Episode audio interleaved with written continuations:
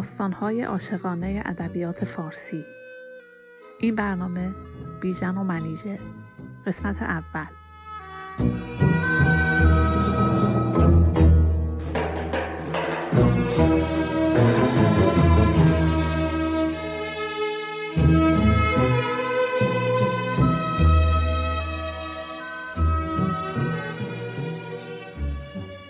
دوستان سلام. من محشید هستم و در این برنامه خلاصه ای از داستان عاشقانه بیژن و منیژه رو براتون تعریف می‌کنم. این برنامه از مجموعه برنامه های داستان های عاشقانه ادبیات فارسیه که در هر قسمت به یه داستان معروف می‌پردازه. در تهیه این برنامه عزیزان مهدی، کیارش، نادر، افشین و نازنین با خوندن بخشی از شعرها با من همکاری کردند.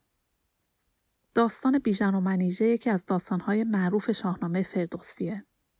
این داستان روایت عشق بیژن، پسر گیو و منیژه دختر افراسیابه. منابع من برای تهیه این برنامه عبارتند از داستان بیژن و منیژه از شاهنامه فردوسی کتاب داستانهای دلانگیز ادبیات فارسی نوشته زهرا خانلری پادکست فردوسی خانی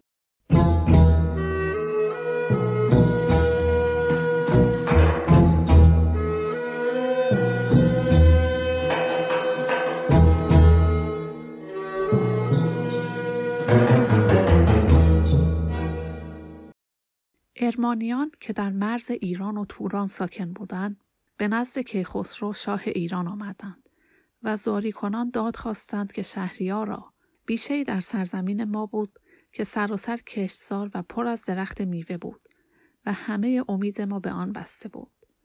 اما ناگهان بلایی رسید و گرازان بسیاری همه بیشه را فرا گرفتند و درختان کهن را به دو نیم کردند.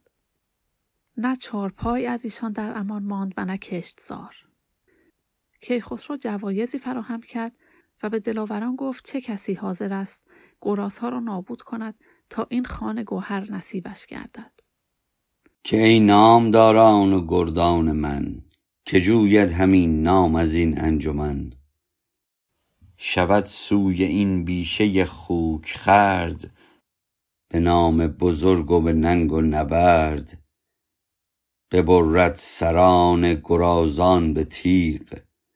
ندارم از او گنج گوهر دریغ. کس از انجمن هیچ پاسخ نداد مگر بیژن گیو فرخ نژاد. کسی پاسخ نداد به جز بیژن. اما گیو پدر بیژن پسرش را از این گستاخی سرزنش نمود. به فرزند گفت این جوانی چراست؟ به نیروی خیش این گمانی چراست جوان ارچه دانا بود با گهر ابی آزمایش نگیرد هنر. به راهی که هرگز نرفتی مپوی بر شاه خیره مبر روی اما بیژن در عزم خود راسخ ماند و شاه را از قبول خدمت شاد و خوشنود ساخت. گرگین در این سفر پرخطر به راهنماییش گماشته شد. چون به بیشه رسیدند بیژن از گرگین خواست که در شکار گراسها به او کمک کند. اما گرگین از یاری او سر باز زد. بیژن به تنهایی همه گرازان را از دم تیغ گذراند و سرشان را برید تا دندانهایشان را پیش شاه ببرد و هنر و دلاوری خود را به ایرانیان بنمایاند. گرگین به ظاهر بر بیژن آفرین ها گفت و او را ستود اما در دل دردمند گشت. و از بدنامی حراسید و درباره بیژن اندیشه های ناروا به خاطر راه داد. گرگین نقشه تازه را با بیژن در میان نهاد و گفت در دو روزه راه دشتی خرم که در آن هر سال این هنگام جشنی برپا می شود. پری چهرگان به شادی می نشینند و منیژه دختر افراسیاب در میانشان چون آفتاب می درخشد. چو گرگین چنین گفت بیژن جوان بجوشیدشان گوهر پهلوان. گهی نام جستن آن گاه کام. جوان بود جوانوار برداشت گام. بیژن اسب کرد که پیشتر رود تا آین جشن تورانیان را از نزدیک ببیند و پریرویان را بهتر بنگرد. از گنجور کلاه شاهانه و توق کیخسروی خواست و خود را به نیکووجهی آراست. و بر اسب نشست و خود را شتابان به دشت رسانید و در پناه سروی جا گرفت. بیژن از اسب فرود آمد و پنهانی به پریرویان جشن نگریست و از دیدن منیژه صبر و هوش از کف داد.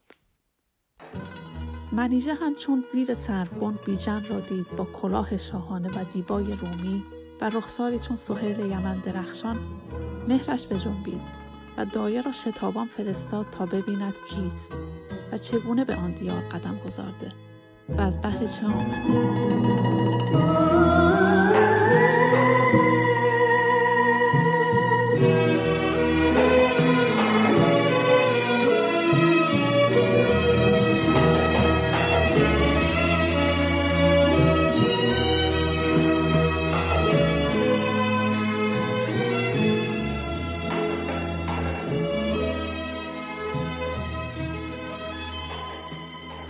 نگه کن که آن ماه دیدار کیست؟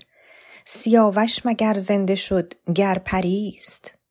بپرسش که چون آمدی ایدرا نیایی بدین بزمگاه اندرا. دایه به شتاب خود را به بیژن رساند و پیام بانوی خود را به او داد. رخسار بیژن چون گل شکفت و گفت من بیژن پسر گیو هستم و به جنگ گراز آمدم. اکنون که در این دشت آراسته بزمگهی چنان دیدم از بازگشت منصرف شدم. سپس به دایه وعده ها داد تا در رسیدن به منیژه یاریش کند. پیام منیژه به بیژن بگفت. همه روی بیژن چو گل برشکفت. چنین پاسخ آورد بیژن به دوی. که من ای فرستاده خوب روی سیاوش نیم نز پریزادگان از ایرانم از شهر آزادگان. منم بیژن گیو ز ایران به جنگ به زخم گراز آمدم تیز چنگ. بدین رزمگاه آمدستم فراز به پیموده بسیار راه دراز. مگر چهره دخت افراسیاب نماید مرا بخت فرخ بخواب اگر نیک رایی کنی تاج زر تو را بخشم و گوشوار و کمر.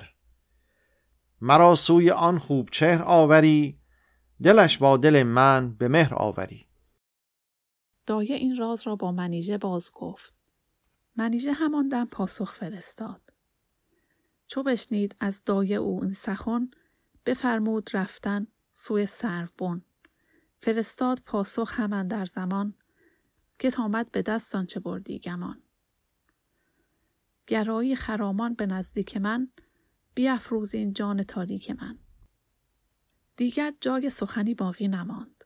بیژن پیاده به پرده سرا شتافت منیژه او را در بر گرفت و از راه و کار او و جنگ گراز پرسید. پس از آن پایش را به مشک و گلاب شستند و خوردنی خواستند و بسات طرب آراستند.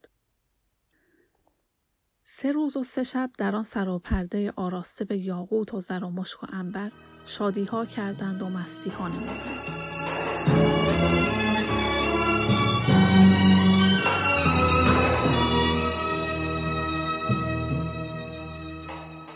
روز چهارم که منیژه آهنگ بازگشت به کاخ کرد از دیدار بیژن نتوانست چشم بپوشد از این رو به پرستاران دستور داد تا داروی بیهوشی در جامش ریختند و با شراب آمیختند بیژن چون خورد مست شد و مدهوش افتاد. چون بیدار گشت خود را در کاخ افراسیاب در آغوش منیژه یافت.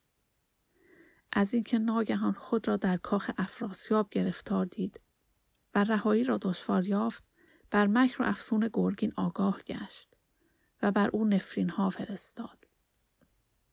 اما منیژه به دلداریش برخاست و جام می به دستش داد و گفت منیژه بدو گفت دل شاد دار همه کار نابوده را باد دار.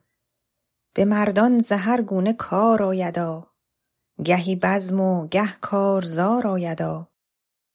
چندی بر این منوال با پریچهرگان و گلرخان شب و روز را به شادی گذراندند تا آنکه دربان از این راز آگاه شد و بیامد بر شاه توران بگفت که دخترت از ایران گزیده است جفت افراسیاب از این سخن چون بید در برابر باد بر خود لرزید و به گرسیوز فرمان داد تا بیژن را دست بسته به درگاه بکشانند. شاه از بیژن بازخواست کرد و علت آمدنش را به سرزمین توران جویا شد. بیژن پاسخ داد که من با میل خود به این سرزمین نیامدم. به جنگ گراز آمده بودم و به دنبال باز گم شده ای به راه افتادم و در سایه سروی به خواب رفتم. در این هنگام پری بر سر من بال گسترد و مرا خفته به بر گرفت و از اسبم جدا کرد. در این میان لشکر دختر شاه از دور رسید. پری ناگهان مرا در اماری آن خوب چهر نشان و بر او هم فسونی خواند و تا به ایوان رسیدم از خواب بیدار نشدم. گناهی مرا اندرین بوده نیست. منیژه بدین کار آلوده نیست.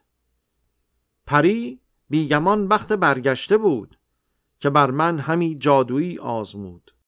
افراسیاب سخنان او را دروغ شمرد و گفت می‌خواهی با این مکروفریب بر توران زمین دست یابی. بیژن گفت که ای شهریار پهلوانان با شمشیر و تیر و کمان به جنگ می‌روند. من چگونه دست بسته و برهنه و بی سلاح می توانم دلاوری کنم؟